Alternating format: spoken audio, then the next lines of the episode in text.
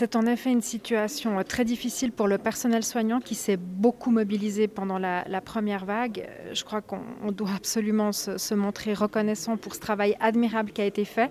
Je suis d'ailleurs persuadée que le personnel soignant va aussi se mobiliser dans le cadre de cette deuxième vague, mais on doit aussi entendre hein, cette, cette fatigue, des demandes, euh, pour certaines très, très justifiées. Par exemple, on voit qu'aujourd'hui, il y a des demandes de pouvoir engager davantage de monde. On le fait, on le fait dans la possibilité qui est la nôtre. Le C H U va engager cent cinquante personnes, il souhaiterait en engager plus. Je sais que les autres hôpitaux du canton souhaitent aussi engager du monde, mais on a une pénurie de personnel spécialisé. Ce n'est pas toujours facile de, de trouver les gens, ce n'est pas un manque de volonté, simplement euh, qu'on se heurte à des situations où même du côté de la France, le personnel est, est très mobilisé et ne vient pas travailler ici, même de manière euh, intérimaire.